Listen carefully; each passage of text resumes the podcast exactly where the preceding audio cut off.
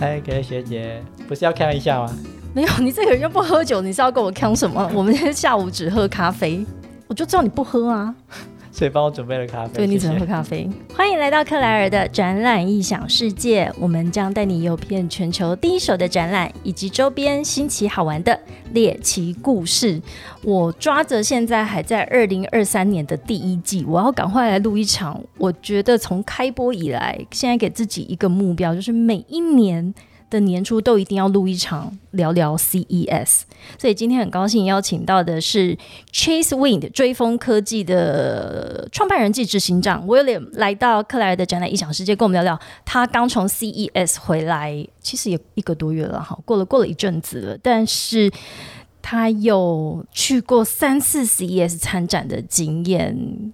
首先欢迎 William。嗨，大家好，我是 Chess Win 的创办人 William。Chase Wind 就是追风，对，所以你追到整个人都被风吹得很瘦。我们追风之前要先破风。我觉得你瘦到好像可以被风吹走哎，你你确定你是追风还是被风吹走？怎么样干嘛给我一个这么奇妙的眼神？破风，后面才有办法顺利的追风。我是没有在怕我们这现场会有尴尬癌这种事情的。追风科技如果顾名思义的话，是为什么要追风？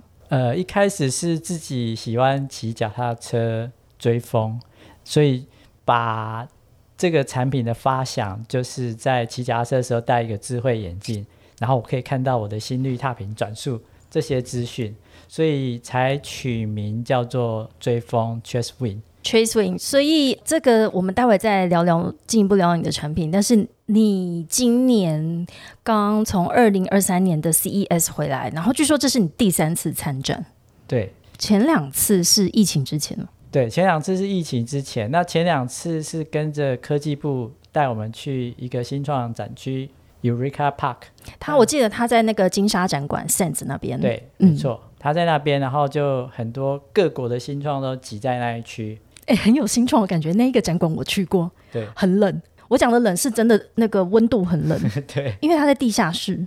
对，他在地下室。嗯，可是就有很有新创的那种刻苦耐劳的氛围。对，每个人分到小小的摊位，但是其实蛮蛮热闹的，而且大家挤在一起，有一种好玩的感觉。好，所以你所谓好玩的感觉，就是因为毕竟是新创嘛。那我记得我去过。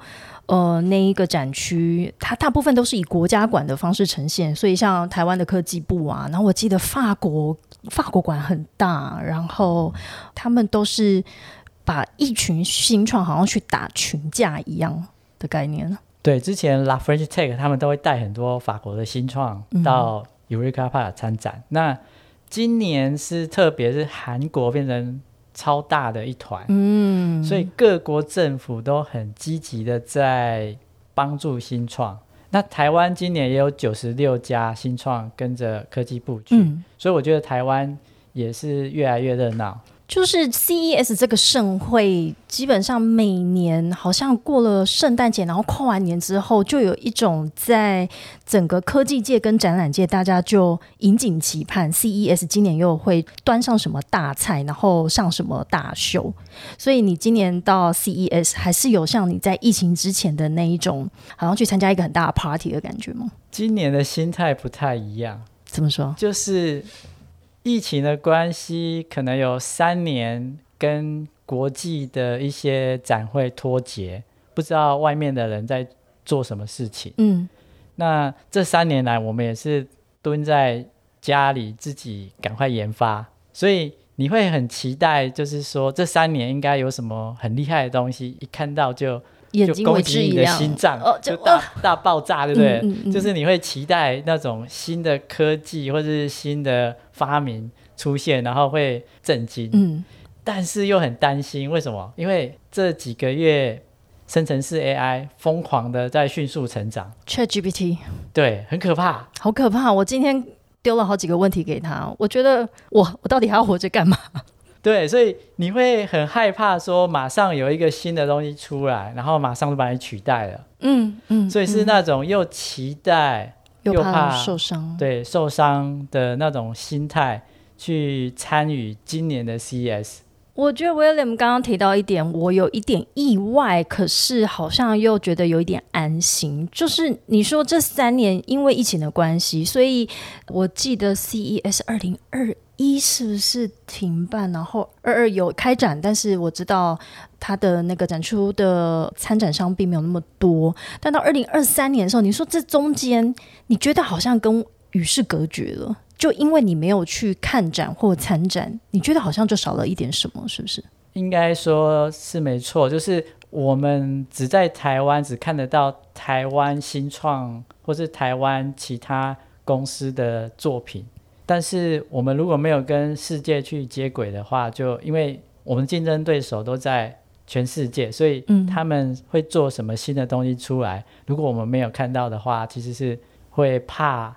会跟世界脱节这样子，所以你觉得到展会里面、到展览里面，实体的走进去去看，跟你坐在家里在上网这样子搜寻去看别人的产品，那个感受是不一样的吗？应该说，有些产品是不需要到现场去看，嗯，可是我们刚好做的是 AR 相关的，嗯，就是扩增实境相关的应用，所以这个光学的。部分，如果你没有亲眼去目睹的话，你是很难去用照片啊，或是文字去感受它的一个 quality。嗯，所以做光学的产品，就是还是要亲眼目睹，才知道它的 quality 好不好。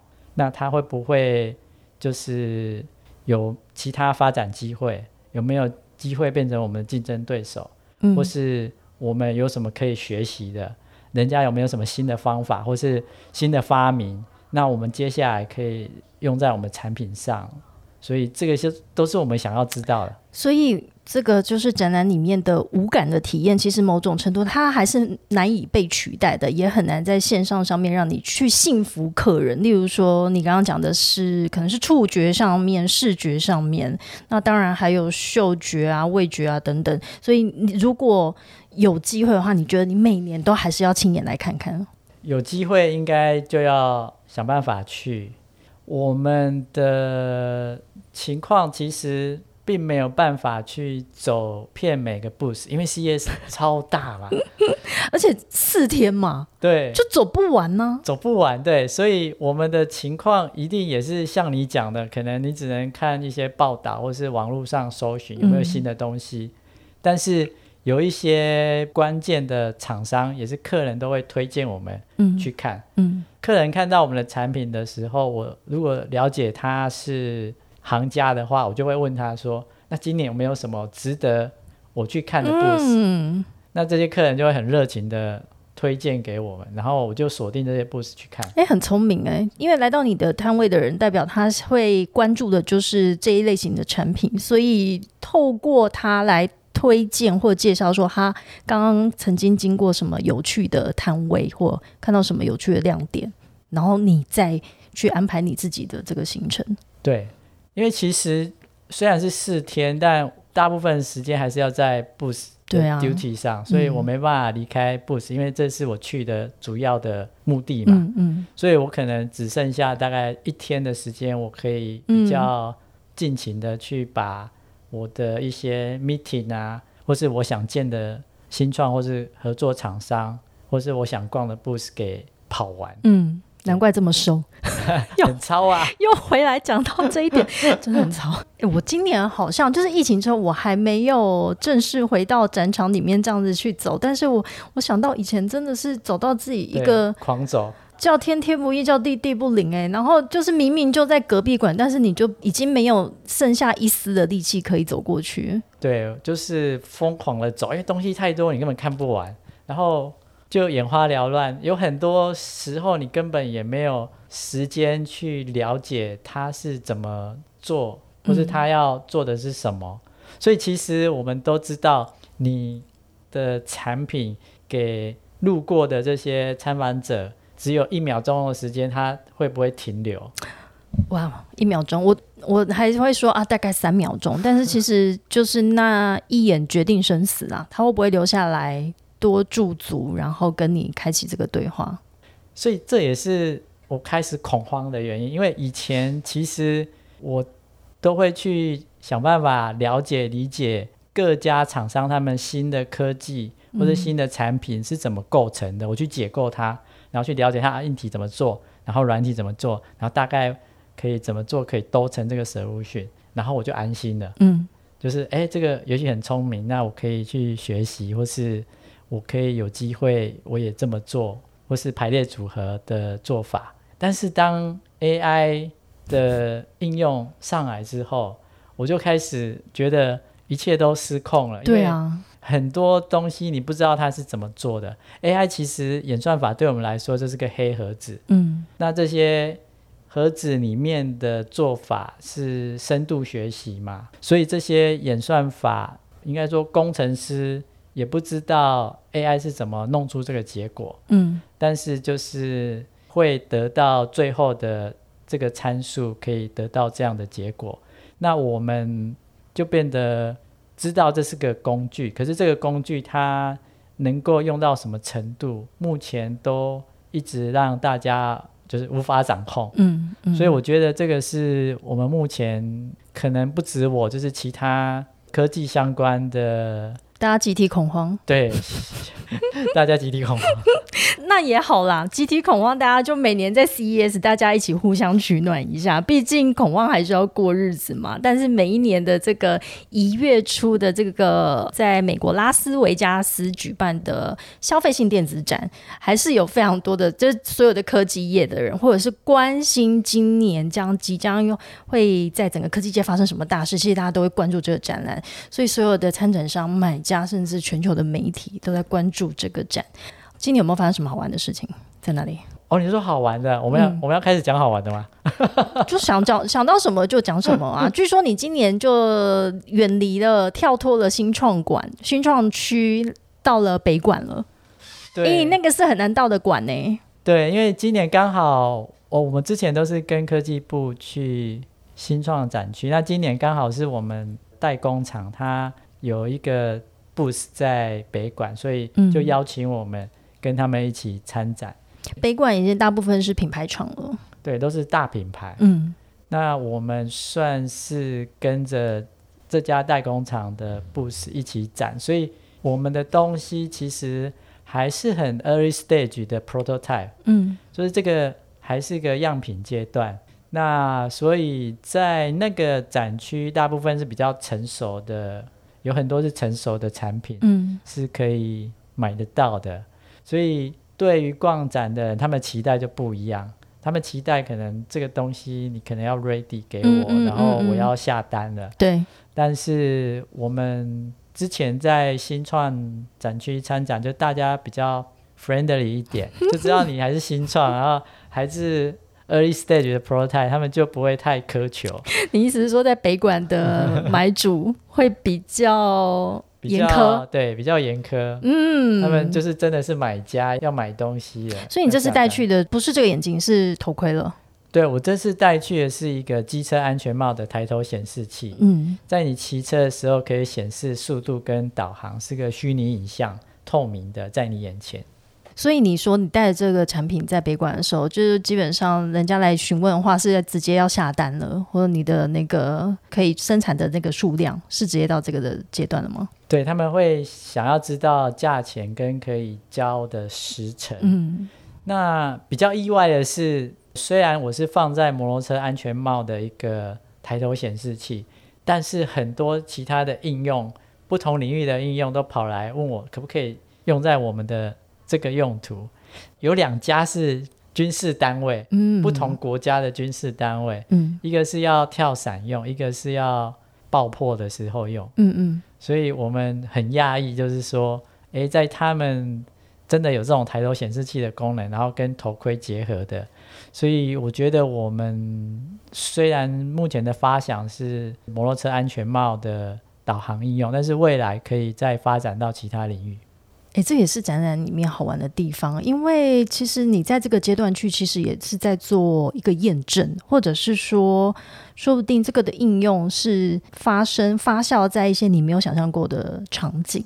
对，因为它是直接跟市场面对面的机会，嗯所以你可以接受到第一线的 feedback。当人家觉得你这产品是外挂的不好，他就会呃建议我们，比如说要把安全帽头盔的那一片风镜变成是我们的 AR 镜片。嗯哼，他们会给我们很多的建议，要我们做得更好，让我们知道市场上怎么去看跟希望你的产品长成什么样。嗯所以我觉得这很好的机会，要不然你躲在家里研发，就是你都不知道外面的人怎么想，你做出来的东西最后没有人要。哎，真的，对有时候就是自己在自己的象牙塔里面，然后想象的很开心，可是他在真正的实际应用的场域的时候，或许是完全另外一个世界。对，所以我们的经验是，就是很多应用都是客户告诉我们，嗯嗯嗯，我们自己不是那个领域跟行业，我们没办法想象得到他们的应用场景。很有趣。所以今年你到了北馆，跟以前在新创区所遇到的人就不一样，他们会问的问题也不一样，说不定他给你的一些发想跟刺激，也就。是另外一个层次的，所以难怪展区要这样去做区分了哦。因为每个人想要去看的时候，就像我们刚刚聊到的，有去过 CES 的人都知道，这展区实在是太大了，所以你就算四天给他逛满满，有时候你还是没有办法都地毯式的搜索到，所以你要先前的去做规划，你要先了解每一个展区里面所展出的内容是什么。所以像这一次 CES 二零二三年，它有五大的一些亮点，像刚刚 William 提到的，这次 Chase Win，主要是去展你们的。要算的话，算是 AR、VR 这一块吗？呃，AR 的抬头显示器 AR 的抬头显示器。那其他的亮点包含智慧家居、Web Three 跟元宇宙，然后永续发展以及电动车。可不可以跟我们聊聊？我觉得 CES 它每年的这种展出的，它所喊出来的这个趋势跟它的主题都会。搭着的时事议题啦，当然是这样子。但你怎么去看今年他所喊出来的，跟你在现场所看到的？我觉得今年最吸睛的是电动车、自驾车，嗯，因为他们每一台都很炫，而且他们不需要人去开，所以看到很多很帅的车子，然后不需要人驾驶或是公车。那这些都是大厂在做，所以我相信他们有能力让它很快的。去变成落实在我们的现实生活中，嗯，所以今年最吸睛的，像是电动车或是呃无人车、无人船，就是在海上驾驶的船，也是可以做到无人状态，都已经用 AI 的技术，可以把呃无人驾驶的理想给实现。所以我觉得，像是展会上看到的，应该是他们这几年，就是真的是。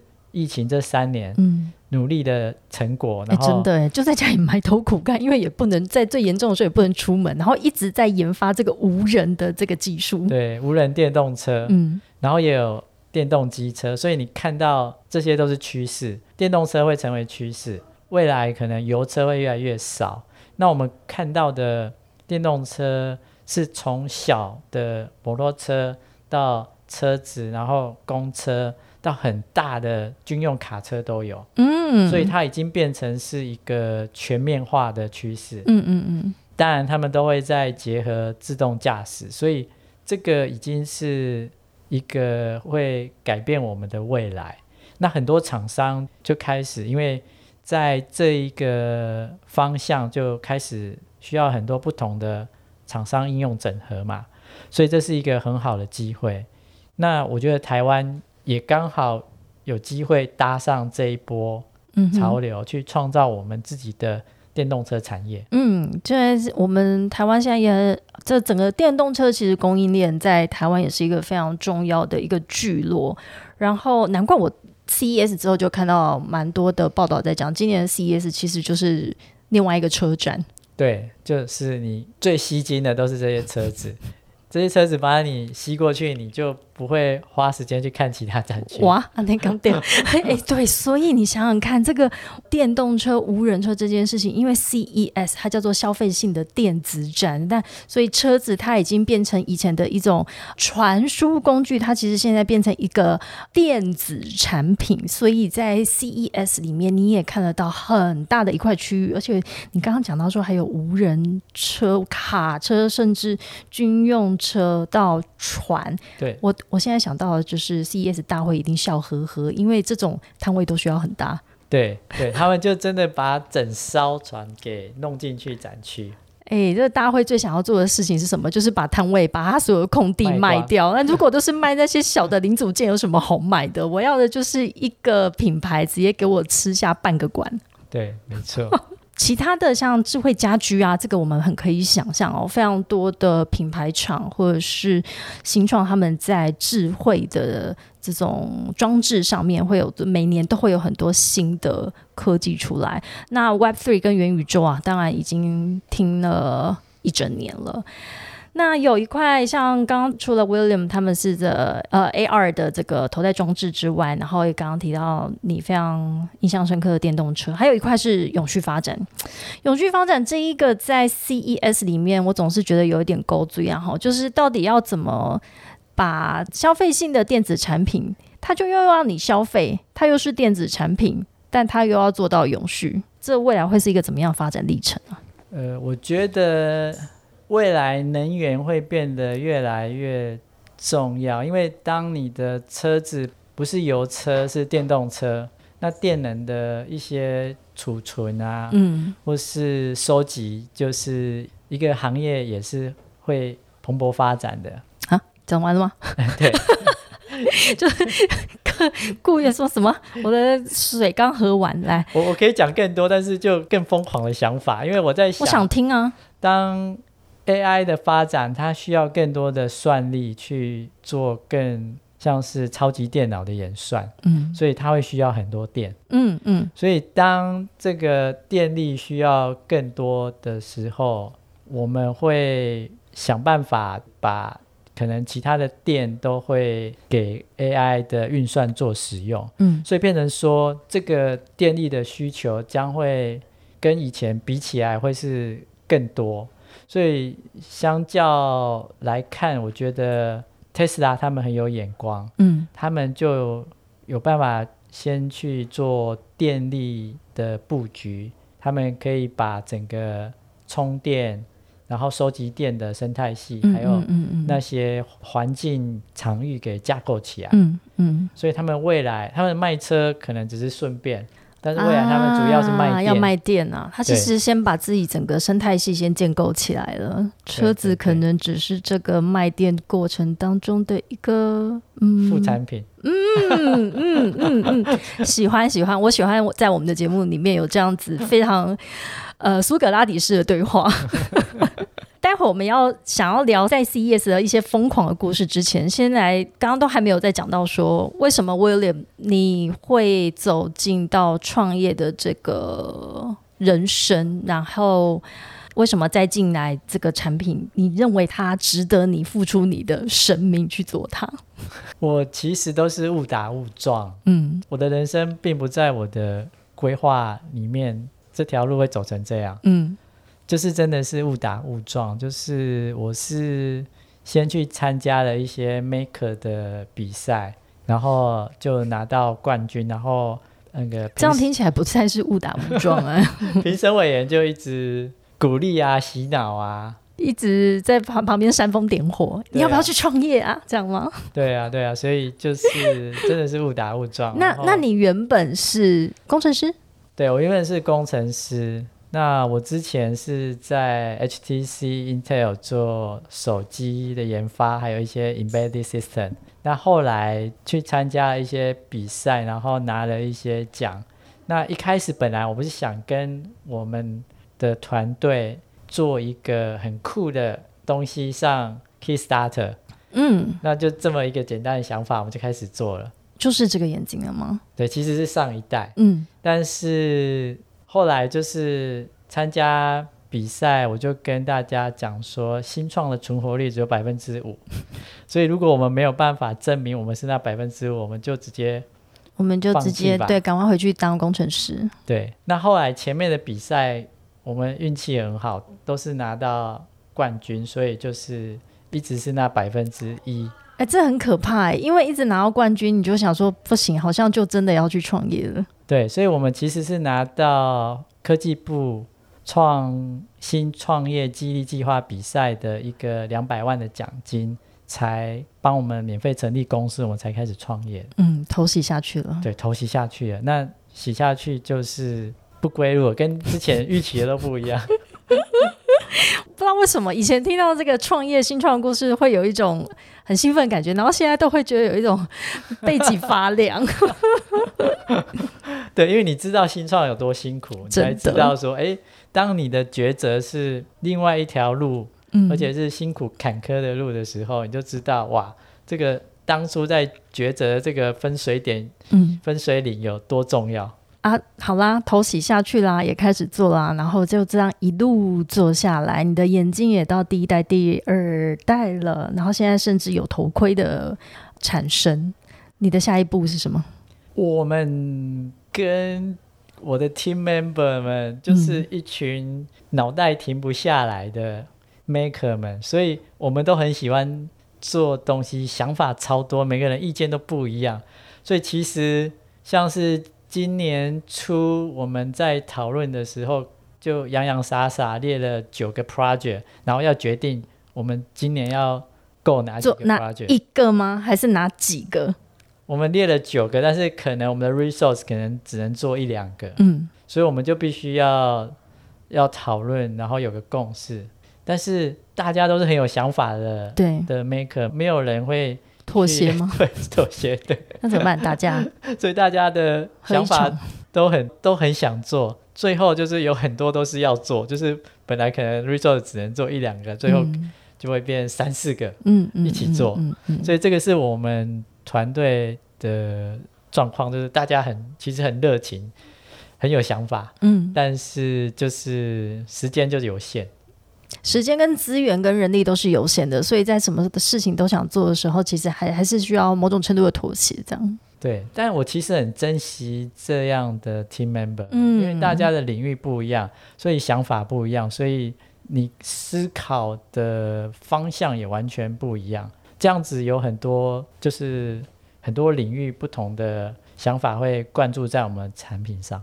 就刚刚好像讲你们的那个眼镜也没有讲的 很完整啊，哦是你当初其实是因为摔车，所以才去发想出这个产产品的吗？对我是有一次骑脚踏车的时候，然后一手骑脚踏车，一手拿着手机，然后再看。你也是蛮蛮蛮调皮的嘛，那就单手在那边骑车，其实是一个很危险的动作。其实很危险，嗯。对，就刚好就是在看一个女孩子传给我的哎呦，这个不看不行，，对，嗯。不看不行嘛，然后就摔秒回？车了。嗯，本来要秒回，结果秒摔，OK，摔车之后就觉得，哎，如果我可以，缘分就这样跑了。对，如果我可以有一个抬头显示器在我的头上，我不需要去拿出手机来看导航、嗯看简讯、看我的心率踏频转出这些资讯，那它会是一个帮助我骑车可以更安全的的 device。嗯哼。对，所以一开始产品是这样发想的。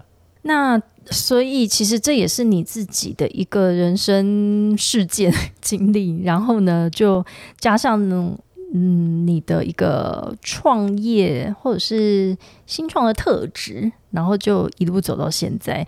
然后，但是在遇到一些需要面对市场的时候，你也是必须要就鼓起勇气到展览会里面去接触这些呃人群。对，一开始其实我们东西做出来是很新奇的东西，嗯，所以我们出去参展都会得到一些媒体的关注跟报道。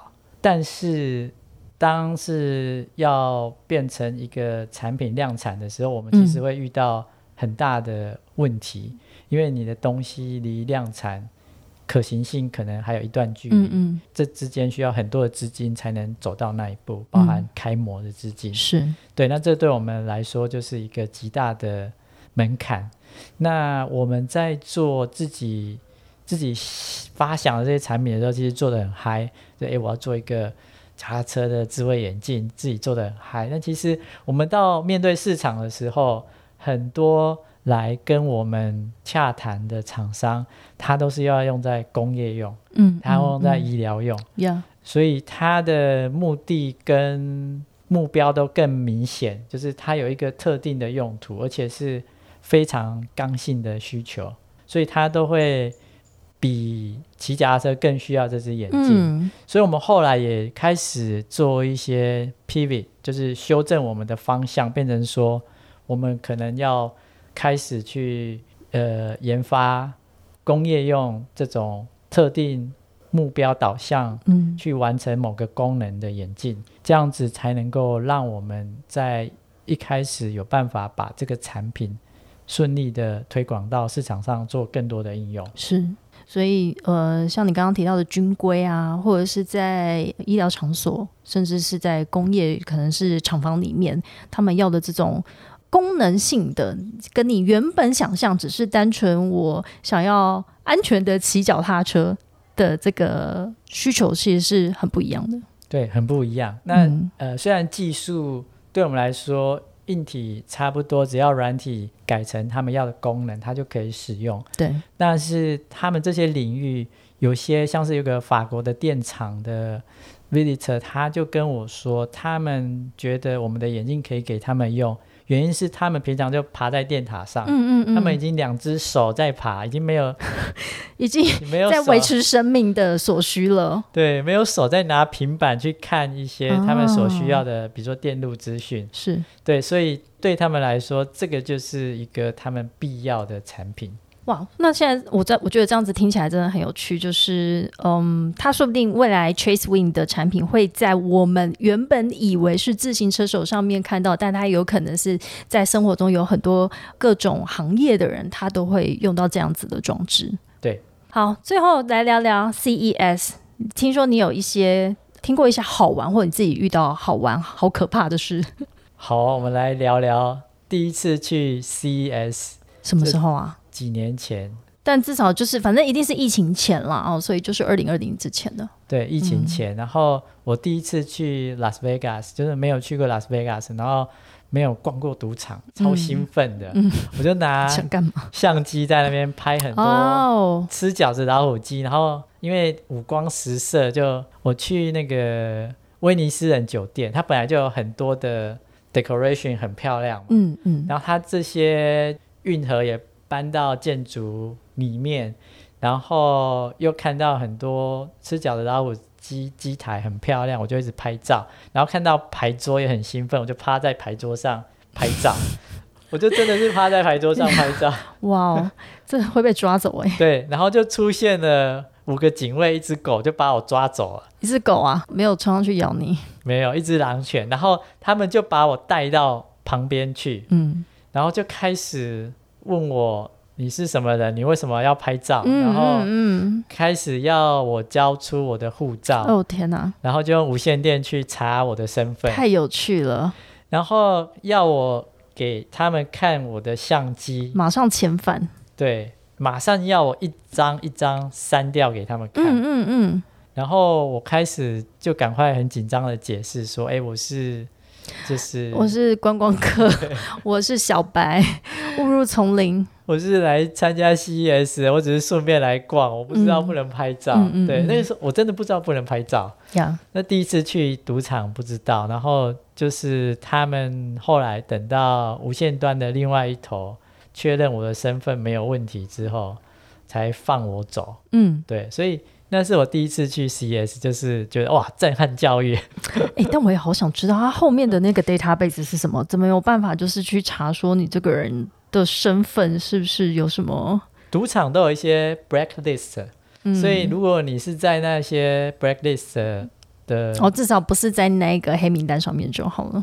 我我知道这个是因为我刚好有个朋友在在 Las Vegas，所以他住在那里，然后他是做那个他就是做吃饺子老虎机的公司，嗯然后他们的同事有一个人知道在这台机台某个情况下它的赔率会变高，嗯，所以他就嗯常常去这样玩，然后哦，然后就进就很多钱，就被列入黑名单。对，，就被列入黑名单。怎么会？这是好名单交出来给我。好，所以你第一次去 Vegas 有遇到这样子就，对我印象中之前呢，而且我那时候好像是呃未成年也不能进入赌场，对，嗯，所以你也不要当一个观光客，好像什么都可以拍照，其实它是不允许有这样子的行为的。那所以听起来你在 Vegas 要跟我们分享的都是一些比较惊悚的故事。对，因为第一次去有了经验之后，第二次去我就觉得我我应该准备好，嗯所以我就把那个二十一点的赔率的那个表格都背下来，去赌桌上要去玩，然后我就把它背下来之后就开始玩。那没想到那个发牌员玩了一阵子之后，居然说我 play by book，他居然看得出我 play by book，我也是超惊讶的。但这样有问题吗？没有问题，因为我没有算牌，我只是按照赔率嗯去玩。但是我觉得他们都好厉害，好厉害，他就荷官，他因为他每天也遇到各式各样的玩家，对，我不知道他怎么看得出来，因为我嗯就是、我的确就是照着我背下来几率表这样玩。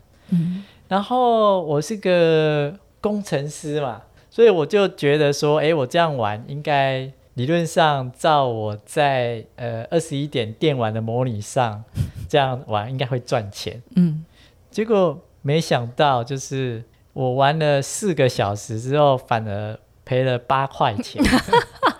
就是我花了很多时间在牌桌上，但是最后居然没有赚钱。然后最后我要离开的时候，想说，那我把剩下的零钱都拿去玩吃饺子老虎。嗯，结果没想到，我吃饺子老虎呃赢了三十几块钱。所以就算做足了功课去那边，还不如你投一个 coin，所以我觉得老天爷狠狠的赏我一巴掌，就是打醒你这个工程师思维的。对自以为是。但除了在赌场跟在赌桌上面，其实 Vegas 就是每年 CES 的时候，其实那个嗯饭店都超级贵，对，所以像我们西藏去都是住 Airbnb，篷 对，都住 Airbnb，住到很远的那一种。对 Airbnb，然后我是会租车，然后我就开车，因为在美国有车就会很舒服啊，你可以到处去嘛，可以到处逛，然后它交通也没有呃大众交通也没有那么方便。那我们有个新创的朋友，就是他们就住 Airbnb，然后没有租车，他们是叫 Uber。嗯嗯，结果呢，他们是三个人。那这三个人呢，在有一天，在我们展会结束要回去 Airbnb 的时候，这个钥匙在第三个人手上，然后前两个人就先回到 Airbnb，然后他们没有钥匙，就徒步走去旁边的 Seven Eleven，哦，然后拿开钱包，掏钱买了东西之后，又放回钱包到背包，然后走回 Airbnb 门口，就忽然跳出来一个黑人，持枪抢劫他们。哦，那这两个人就开始跟黑人扭打，因为扭打，因为新创要保护自己的笔电，笔电在包包里面，包包不能被抢走，笔电走了，公司大概就倒了。呃，那就钱给他啊，对，所以这个新创团队就是他们其中一个好人，感人哦！到这时候都还想着公司的一个存亡，哎，对，为了保护自己的笔电，他就让这个持枪的黑人就在他脸上就开始踹啊，然后摩擦啊，所以他满脸是血。天哪！然后最后是其中一个人，他丢了一个钱包给这个歹徒之后，歹徒才拿着钱逃跑。对呀、这个钱赶快丢出去。如果你要的只是你的笔电的话，对，所以其实情况非常的危急。然后他们后来就打电话给我，要我去救他们，嗯嗯嗯载他们离开那里。嗯，所以我就带着当时 Airbnb 的房东跟我一起开了两台车。房东怎么愿意帮你啊？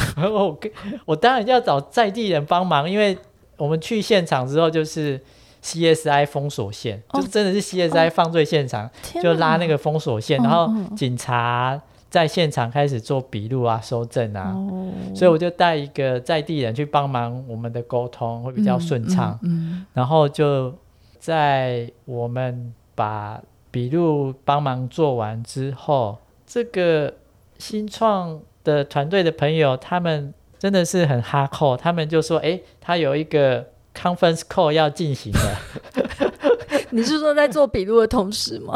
在做完笔录的时候，他们就说他们有个 conference call 要进行，他他要马上到电脑前面，所以我就我感动快非常，的惊讶，对我热泪盈眶啊！他满脸是血，然后要去 con call，我非常的压抑，因为这一个可能决定了公司的未来，对，真的是都非常的压抑，就是哇，就是 所以有没有觉得自己遇到了什么困难都不是困难了，对不对？真的，这个真的是一个创业的精神，这个是创业家精神，他是无论如何要保护他的笔电，哦。无论如何满脸鲜血的情况下要继续进行 要 call，扣，叫他以后记得钱包先丢出去了，至少不少被踹几脚。所以这、诶这个这个真的也是我我以前在在 Chicago 出差的时候，有有类似我没有到被打还是怎样被抢的经验，但是就是也因为在展会期间，然后市区或者是离展馆的饭店不是。就根本住不起啦，这样讲好了，住不对起，对，所以都要住到比较外围的 Airbnb。然后那时候我记得我坐计程车回去的时候，司机是好像也是呃有色人种，好像是华人还是黑人，但是他就是在我回那一区，然后发现是一个女生的时候，他我要下车的时候，他很语重心长的跟我说：“你晚上不要自己出门。”这样对，就是他也是会有点担心，所以我们真的去展会工作或者去参展，大家都有这种比较跟住有关，然后呢就会有一点危险的经验。真的就是今年因为机票非非常的贵，听说爆贵，疫情之后机票超贵，一张多少？我是买五万五要在东京转机，嗯。那我们代工厂他们是买六万九直接飞到 LA，嗯，那我们都没办法飞到 Vegas，因为他们通常是在 San Francisco 或是 LA 转对。机到 Vegas，那它中间还有一段国内航线，那个机票也都满了。哦，都满了。对，嗯所以我们甚至没办法飞到 Vegas，、我们都开车从 LA 开四个小时机场，然后嗯到那个 Vegas，大概开四个半小时。嗯，对，所以就算是我们花了这么多钱，也是到飞最后还是飞不到很累，Vegas，最后还是很累。对，超级累。对我，我现在又都想起来那一段飞机，他们的那个国内线。但因为我们通常我都会提早，我都会比参展商早到嘛，所以我们前面那一段是还好。但嗯就是我们刚刚在讲，无论是食衣住行，讲到行的部分，像这种超级大展，很多的参展商他必须在前一年，甚至是要提早好几个月，因为你要抢机票，对，不然飞不进去。抢机票、抢旅馆。抢机票、抢旅馆、十一住十呢？这次吃的部分，看你好像都没吃。十还好哎，因为其实就是 Vegas，你有车，你可以到处去吃啊。然后嗯像是赌场，其实 buffet 很多嘛，所以在吃的方面，我觉得不用担心。但是光是机票跟旅馆，你就要伤很多脑筋。又回来这一点，对，因为机票以前没有这种窘况，是因为疫情的关系，班机减少很多。然后当有需求出现，班机来不及量能补足的时候，它的供给就变成它价钱非常的高。是啊，你知道吗？我又听说有一些航空公司，他们都是跟着大展在涨它的机票的。这是，这就是听克莱尔的展览异想世界才会知道的 pebble。所以，如果想要去参展的话，其实你要及早规划了你的整个旅程。所以，你觉得就算这么贵，机票这么贵，然后住宿这么难订，然后到那边还要说不定最后一里路还要开车，都已经飞到快已经天昏地暗了，还要开四个小时到 Vegas，你觉得这个展值得你每年就到现场去吗？而且开车，当你的行李箱放在车子上的时候，外面看得到，你还要当担心被破窗被抢。你的车子是有多小？为什么要这样？我我其实是租了一台像是修理车的小车，但是它窗户是看得进去的，嗯所以其实是很担心会被抢，因为在在 L A 跟 San Francisco 很多就是打破窗户去拿里面财物的，嗯，嗯就很多朋友都遇到了，嗯。所以自己去的时候会很担心。哦，好啦，那就加上旅馆这么难订住，然后机票这么贵，然后又有呃生命安全上面的这个疑虑，你觉得 CES 是每年值得去的大展吗？我觉得非常值得，因为它就是聚集了所有最新的发明、最新的科技，在这样一个场合，然后你是看得到，你可以直接跟，比如说发明这个的厂商或是工程师直接对话，嗯所以你可以了解他们是想法是怎么样。那在我们的这个领域来说，这是一个最重要的展会。如果你有机会去的话，一定是要把握，就算千辛万苦，嗯你去了之后，你会有所收获。这是收获，也许是订单，也许是客人对你产品的反应，让你修正方向。嗯也许是他一个想法，就是建议你，哎，你应该可以怎么做会更实用。那这些的价值都不是你坐在家里就有的，嗯嗯，一定是去现场去，不晓得会遇到什么样的人，激荡这些火花。对，然后不晓得他会跟你提到什么样的 idea，、嗯或是你去逛展，你不晓得会看到什么样的东西，嗯然后那些东西可能就激发了你另外一个 idea，所以这些都是你要去去碰触，去把脚走到很酸的，嗯，还欲罢不能嗯的一个动力。所以我觉得，呃，千辛万苦还是要去一趟。呃，最后提供一些资讯给我们的听众参考。为什么 William 说，就算达到那边千辛万苦，机票这么贵，旅馆这么难订，还会遇到一些非常突如其来的嗯危及生命安全的可能性的时候，他还是得去呢？因为 CES 它是每年会超过三千两百家的参展商，这是一个非常非常惊人的数字，而且来自全国一百七十三个国家。那在这里面，每年会超过十一万五千名的专业人士，这也是为什么你觉得到那边非常非常值得，因为你想要遇到的那些 key person，或者是你想象的那个 TA，其实他们都会在那里。你就是在一个非常明确的时间、地点，这群人一起聚集在那边。然后看怎么样去激荡出这些火花。那当然呢，它也是全球超过四千七百家的媒体哦。那每年他们其实为什么媒体要到那里？因为里面有太多话题了。对，太多话题，太多的人事物，有非常多的主题。它其实每一年的一月份，大概都是第一周的时候，然后它就开启了一整年的一个趋势，然后所有的科技界的重要的 VIP 全部都在那面出现。所以难怪，你知道我这几年这几年我还发现一个现象，就是蛮多网红会在 CES 的时候去那面蹭一些热度的。对，因为新奇的东西太多了，嗯然后你那些新奇的东西都是大家有兴趣的，而且它就是像你刚才提到的，全世界一百七十三个国家，它是全球性的一个展会。虽然它就是办在美国，但是它其实已经是最重要的消费性电子展。那这个虽然叫消费性电子展，它其实已经展的不只是消费性电子，包含工业用的，嗯就是各种领域应用、医疗领域应用的，也都选择在 CES 发表他们最新的发明跟创作。的确是哦，所以它不是只有去做成品的亮相，它其实还会跟一个公司、企业甚至品牌，它一整个年度的行销规划有关。所以今天非常谢谢 William，感谢你活着回来。下次去 CS，除了看得出来你在那边真很认真工作啦，吼，就算那边有好吃的，你也没有胖了一点，还是一样被风吹走，但是你是追风少年了。维持这样的身材就可以一直当追风少年。好，好，真的是很工程师哎，就是会被主持人问到的，不知道该怎么回答，很可爱。